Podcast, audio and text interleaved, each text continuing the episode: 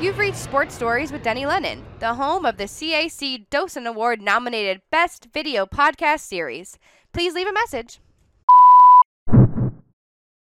Yeah, hi, Dennis. It's Willie. Listen, I know you're wondering why a hot shot movie star such as yours truly would even call a rickety show like yours.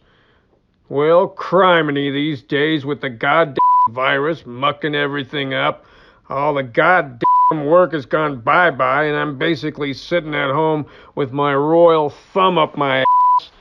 Spielberg doesn't call, Coppola doesn't call, Scorsese doesn't call, hell, even Opie doesn't call.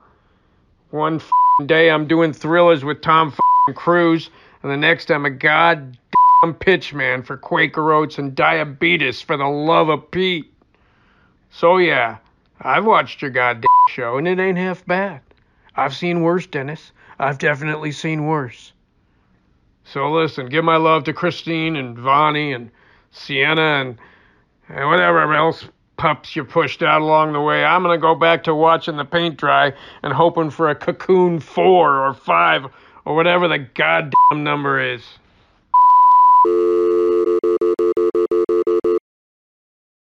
As we record this show today, the NCAA has announced the 68 teams that will make up the 2021 NCAA men's basketball tournament. It's time for the madness to march forward. As a longtime UCLA fan, I'm happy that the Bruins have qualified despite a late season slump. But like every tournament for the last 45 years, I contemplate the massive shadow cast by the greatest coach ever, a shadow that extends into our current time. John Wooden retired in 1975 after winning his 10th NCAA championship as a head coach of the UCLA Bruins. In addition to winning an astounding 10 NCAA tournaments over a 12 year span, the legendary coach won 16 conference championships, guided four teams to undefeated 30 0 seasons, set an untouchable NCAA record with a win streak of 88 games, and also won 38 straight NCAA tournament games. Absolutely incredible. It took 20 years after Coach Wooden retired for UCLA to win another title, giving new meaning to the phrase, this one goes to 11. Bill Plaschke, the great columnist who I've often quoted on this show, wrote in today's Los Angeles Times. The last time a college from Los Angeles won an NCAA Division I national championship, the current players on the UCLA roster had yet to be born. It's been 26 years since a title, 13 years since a Final Four, 5 years since a Sweet 16. For a city inhabited by the school with the most NCAA basketball titles, UCLA has won 11. The drought is as staggering as it is embarrassing. This March could be and should be different.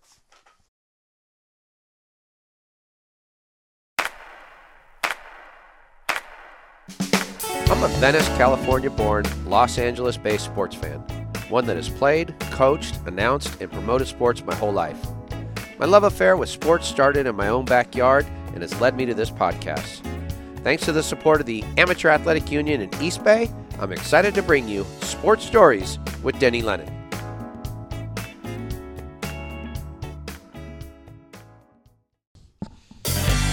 Hello, sports historians. Welcome to audio video podcast number 76 of Sports Stories with Denny Lennon.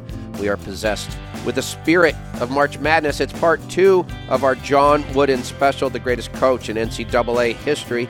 Today on the episode, we hear from three separate voices, none of whom played for the great coach. Who are they? Yeah, Producer well, well, Marley well, Rice. he didn't actually play for John Wooden. I think John Wooden had an impact on everyone that he came He in sure contact did. with, especially these three guests. So we're going to start out with Lynn Guerin, move over to Jerry West, and end with a funny story from Jimmy Lennon Jr. So hope you guys enjoy this episode, part two. Um, John Wooden. How'd you do on your shot out there? Uh, well, I took the uh, the John Wooden approach at uh, 12 feet to the right. Yep. You got to bank it. You're always going to make a much higher percentage of shots if they're banked. I banked it. I made it. Nice. Um, I remember that when I was a kid. Um, you know, because it's when I was watching John Wooden stuff. But it was one of my older cousins. We were watching a high school game, and a guy pulled up and knocked down a 12 footer, just like you say, with that bank shot. And that was the first thing he said. He goes, "Oh, Coach Wooden." and I that was one of the first times when I was young getting that cross reference of how much he had, you know, influenced everything in and around not only L.A. but you know the country. Well, he had schooled his team so well uh, on that shot. If you were a UCLA basketball player and you were to the right or to the left, uh, you were going to take the uh, the shot off the board, or you probably were going to get a little bench time. You know, um, there was one. Uh, we went to go see Coach. My wife and I went to go see Coach uh, speak, and of course, you know, for years I'd always been the Coach Wooden um, guy, and so he, uh, you, you submitted these questions in advance, you know, on an index card, and then they pick out a few and mine didn't get picked out, but hers did. And, but and, he, and, and the question was along those lines. It was, uh, how, uh, what's the best way to motivate your players? And he goes, well, I've always found a seat next to me on the bench was quite a motivator. yeah. Well, he'd also said that uh, one of the best ways to motivate was the uh, pat on the back, even though uh, sometimes the pat needed to be a little lower and a little harder. yep, So, he sure did. Yeah. So um, I love uh, what you brought here. Um, so for our, our just our podcast listeners, it's a. Why don't you explain it a little bit? It's beautiful. Well, it's uh, it's a custom uh, piece of uh, wood carving, uh, the Pyramid of Success, that was uh, built by a, a vice president at uh, the In-N-Out Corporation. You know, one of America's uh, better companies in the fast food business. And a number of years ago, we did a uh, team camp uh, for them. We actually took their top 200 executives through a full day Okay. uh, John Wooden Pyramid of Success course. And uh, one of the vice presidents, who happens to be obviously a very accomplished Yeah, uh, woodworker. uh, built this. Actually, he built uh, three of them. He gave uh, one to me, he gave uh, one to Coach Wooden, and uh, also one to the uh, family. So Wow, there's three of these out there someplace that And did, did Coach put his in his den?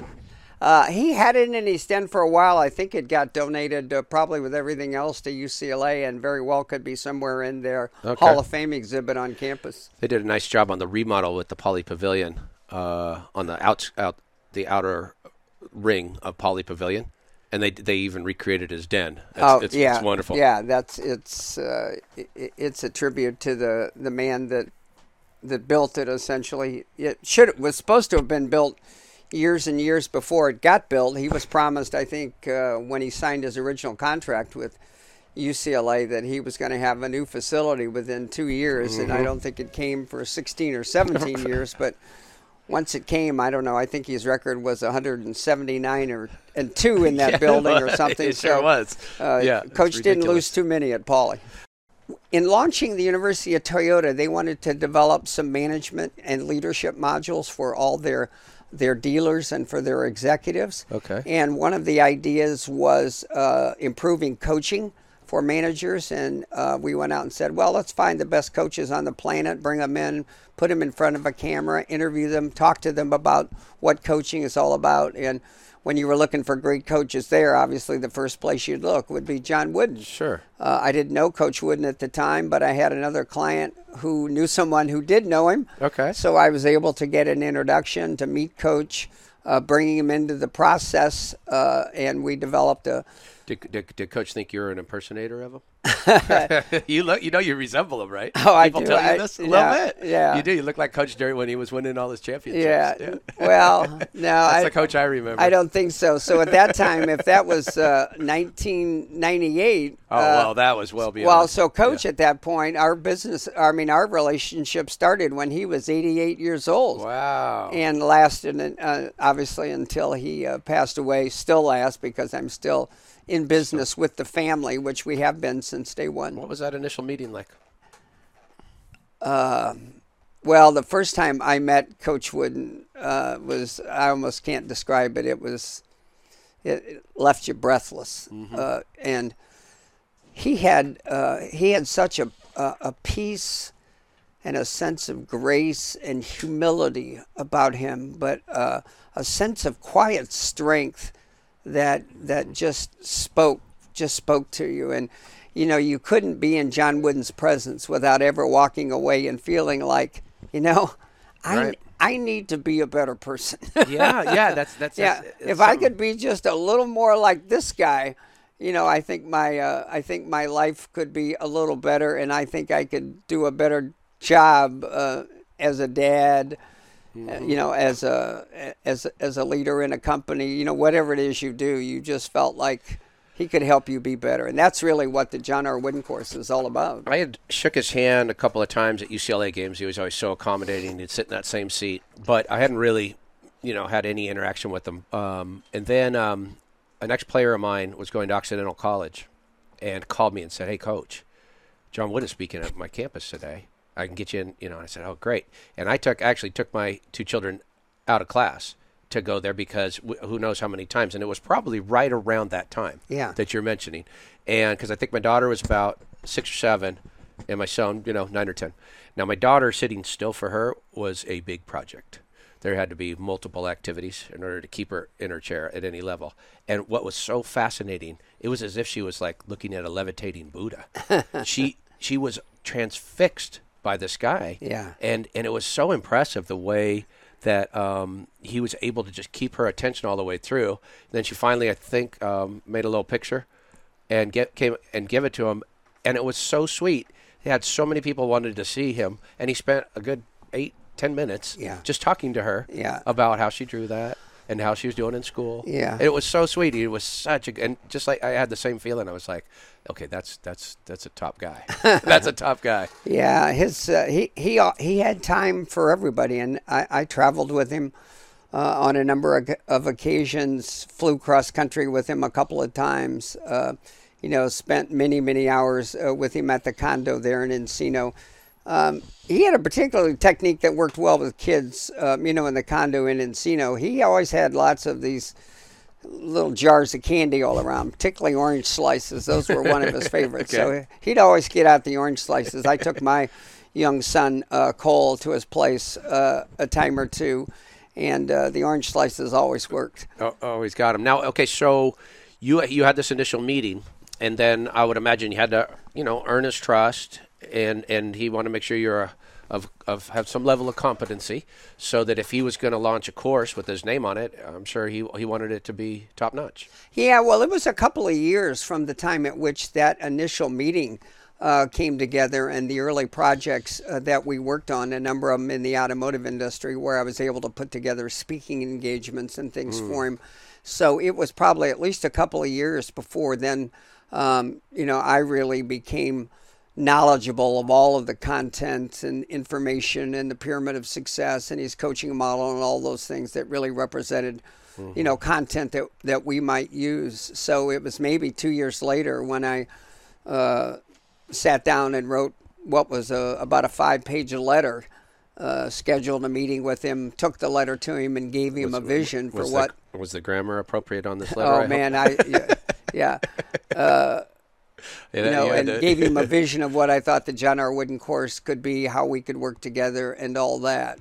And uh, yeah. and interestingly, that meeting uh, we spent at least a couple hours together. And after going through all that, I mean, uh, I can still see him today putting the letter kind of on his on his nose and kind of tilting back his head and just saying, "Oh, this is a wonderful vision, okay. Lynn." But I I don't think I'm going to do it. Oh wow, is that right? So uh, after all that work and the development of the relationship and all of that, uh, John Wooden said no. And uh, one of the things I'd learned in the couple of years of working with him that John Wooden's yes was his yes and his no was his no. But when he said no, I didn't hear no.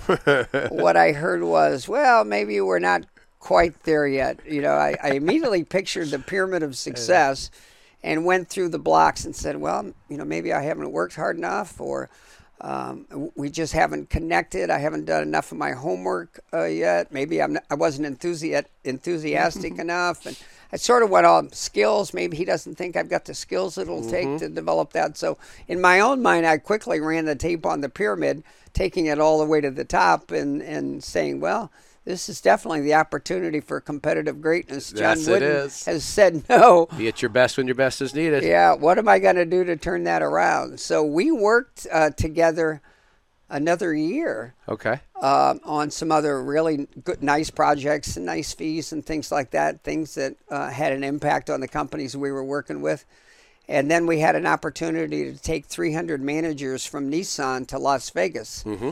And we built a 15 foot, 20 foot pyramid of success and put it on stage. Ah, that right? And uh, our task for that meeting was try to get 300 managers from all across the company who were working in six or seven divisions, uh, trying to get them all to have one jersey on, to be on one team. The executive Okay, vice sure. president of the company at the time said, "I got a I got a lot of great players, but we got too many teams going here, Yeah. and I've got to get them all in the same jersey." Wow. So we constructed a today that helped them do that, and we literally did that physically, put them all in the same shirt. And and, And- and that was the be- like was that the beginning of a lot of the curriculum Uh, or the core yeah, of the we- John R. Wooden course? Yeah, we put together a yeah, really nice set of materials Mm-hmm. for that, and some of that uh, eventually ended up into the John R. Wooden course. Hmm. But uh, it was after that meeting. Uh, Hmm. actually, his daughter happened to be uh, there, and Craig Impelman, my business partner, actually was there. And uh, I guess he they thought that we did such a good job representing his content, and they saw the professionalism with which we conducted the meeting and so on. And so I, I got a call a day later, and they said they Ah, changed it. their mind and wanted to move ahead with the wooden course. he, he, he, he checked you in the game. Yeah, he did. It was it, uh, what I, another thing I remember about that meeting was the idea of getting everybody in the same shirt. There were actually a couple of people who came down from their room to start that meeting and didn't have their shirt on. So we had maybe 300 people, 298 people had the same shirt on, and there was a couple of outliers there in the audience that didn't have their shirt on.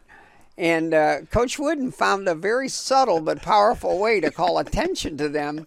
And I can tell you, at break time, they ran up, put their shirts I love on, it. and, and love came it. back down, and we had everybody sitting there in the same jersey. That's like with with uh, Bill Walton when he came back after after winning the championship and with his long hair. He's Yeah. like, "I've earned the right to do this, coach." And he says, "Yes, you have. Yeah. We're sure gonna miss you here at UCLA." Yep. and he went and quickly got his hair cut. Yeah, Coach Wooden Yeah. had a had a powerful way of drawing attention to things uh, in a in a proper manner and uh, enabled people or gave them an opportunity to do the right thing. Had you? Um, were you? I'm sure you're aware. Nobody could not be aware that love basketball of Coach Wooden's great success. But were you aware of the pyramid of success and his teachings, like as you were coming up when you were in college and, and as a young person? I can't say I was aware. I mean, there wasn't anything or anybody out there that was teaching uh, the pyramid of success. I mean, I think at that point that just represented a little bit Yeah. of what John Wooden was about. And it was something that was hanging, uh, you know, in his office. But, you know, there wasn't really, uh, there may have been a representation or two. Uh, out there on the pyramid of success, Uh, there may have been a version of it sold in the UCLA bookstore. Yeah. I, I, I don't it, know, right? but we just started doing a lot of homework. There was maybe a book or two that had been written uh, Mm-hmm. at that time. A fellow named Brian Biro had written a book that had some elements of it. Um, and then he had started to work with uh, Steve Jamison Yeah. on, you know, two or three really good books. So, um, but I wasn't, you know, I wasn't aware of of the pyramid of success, and I certainly didn't grow up with the pyramid of success on my refrigerator and Right. followed those principles. uh, now, what I knew is, or what I found out after working with him for a number of years, that a lot of the things that he taught and that he was all about was easy f- for me to recognize because I saw them in the men who coached me in my high school. We had a we had a great group of really professional uh, coaches. A gentleman, uh, Bill Wilkins, who coached in my high school for some 20 plus years and is in the actually three of those uh, four four of those five coaches are in the Ohio High Oh, School nice. Coaching Hall of Fame. That's how good our little staff was. And so the things that they did and the way that they taught and the way that they cared and who they were as men and the level of integrity and the way they treated their families and all of the things that represented the best of John Wooden. I'd seen those things and they'd that. had an impression on me. And as a kid growing up without a father, it was just one more example. Man, a coach can be a life changer, particularly for men. Uh, you know, if they don't have strong men in their life, hopefully they'll find a coach that can help show them what that all means. Next up, we have basketball legend Jerry West. Coach Wooden, uh, I think um, I that just kind of reminded me uh, of that when you when you said shoot and follow the ball because he always felt like about crashing the boards and and he, he you know and his players did that well. But I, when what was was your relationship more concurrent to when you were um, still playing for the Lakers, or did you know Coach Wooden after you had, had kind of retired and moved towards coaching? No, I used to have lunch with him often in Westwood, a little drugstore over there. My Yeah. la- his friend and late my late, late friend Hollis Johnson. Uh, we used to go to this little drugstore there, and he had a drug counter, and we'd go in back and we would eat. We'd have these little tiny, not stools, but they were actually um, boxes. Okay, that fruit and stuff came in, and he had this little table there, and and I used to have the same thing every day What was it? A turkey sandwich uh, with um, uh, with a cup of ch- chicken noodle soup. Okay. And John, I forget what he would order, but that was usually a lot. That was most of the time on the day of the game. Okay. And I got to the point where I hardly ate um, day of the game. I just couldn't eat. I'd get sick before the games and didn't want to be throwing up all over the place. Too much, too much adrenaline. Yeah, too much going. But John was a unique man. He was he was more than a basketball coach. He was Yeah, kind of a life teacher. Um, Someone I had great respect for. And um, I remember one time we were playing UCLA in college here in Los Angeles in a Christmas tour- tournament, oh, okay. and uh, UCLA had a good team, and and uh, at West Virginia we had one of the best teams in the country. And I'll never forget. I never said a word to officials, never. And it was at the sports arena. It's my first experience playing there, and little did I know that my professional career would was end up going there. to go there. But what was funny about it is that I made a layup, and I this guy hit me in midair, and I ended up on the concrete floor. They didn't have any padding or a bunch Right. of people there to catch you, and I was running back, uh, sort of walking back because the ball went went through the net and bounced away. And I said to the official, "I think you missed that call." And John John said to me, he says, "Young man, you're too good to complain." and I, I said something to him that I can't repeat. Okay. Okay, on this on this program, yes. and I wonder. I used to wonder all the time. Did he remember that one incident? Got a feeling you It did. wasn't a good word. I got a feeling Okay. You did. I got a feeling he remembered. He has a good memory. Yes. Uh, he had a great memory. All right, we're going to end up this series with the Hall of Fame ring announcer, Jimmy Lennon Jr. I got to tell you something. so John Wooden invited my dad to a football game, a Rams game. Oh wow. Yes, and so my dad invited me to come along, so I went along with him, and it was just unbelievable. And I'm sitting, you know, next to John Wooden in the car, ne- next to him in the game. We're talking about, you know, his early basketball career, just chatting. And sure, I had respect for him, but you know, I didn't have the appropriate respect. well, Yeah. and I'm a you know young teenager, Yeah. and I'm going to to uh, I think it was Lincoln Junior High at the time, and so I said to my buddy, I know John Wooden, and I know where he lives. and so I brought my, and he said, No, you didn't. I said, Yes, I do. So I brought him over to his apartment, Wait, and you- I knocked on his door, and he answered. and I realized at that point this was really inappropriate what I was doing, and, Right. and so I kind of said hi, and you know, Did he remember? nice to see you. Did he remember you? Yeah, well, I introduced myself as Jimmy Lennon. And he goes, "Oh, sure, son. Okay." Yeah. Yeah, he was nice, but it was so inappropriate. I expected him to We- invite me in for tea or We, we, something. we I treated don't know. him like one of our uncles. Like, hey. We hope you guys enjoyed these two episodes featuring the legendary coach, John Wooden. Join us next week for a special on March Madness. We hope you guys have a great week with some great basketball. Thanks for watching and listening. Sports Stories with Denny Lennon is produced by Christine Jinbo and me, Marley Rice. Directed by Chris M. Alport with studio support from Alpha Command Unit and shot by bad boy Bobby McCall.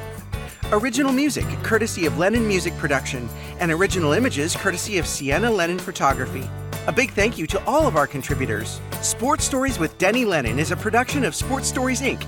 You can find us on audio platforms everywhere and the High School Narrative iOS app. You can also view Denny's shows on Roku, Apple TV, and Fire TV. Make sure to press that subscribe button, give us a review, leave a comment. It will really help us grow the show. Hey, you know what else would help us grow the show? Hustle on over to patreon.com slash Denny Lennon to get some never-before-seen videos, pictures, interviews, and more. We are all over social media and constantly sending out clips on Facebook, conducting fun polls on Twitter, going live on Instagram, and more. To find all our social media links, hustle on over to sportstoriesdl.com. SSDL proudly supports the My Stuff Bags Foundation and the Heroes Movement. The My Stuff Bags Foundation, with the help of thousands of people across the country, provides children in unfortunate situations with new belongings and new hope through its innovative My Stuff Bags program. Heroes Movement is a nonprofit that bridges the gap from therapy to getting strong again through small group workouts for any veteran of the United States Armed Forces for free. Links to how you can support and help these foundations can be found on our website. We want to give a big thank you to our partners of the show. So, as Coach Lennon would say, any questions, comments, or concerns, you can email me, Marley, at info at sportsstoriespodcast.com.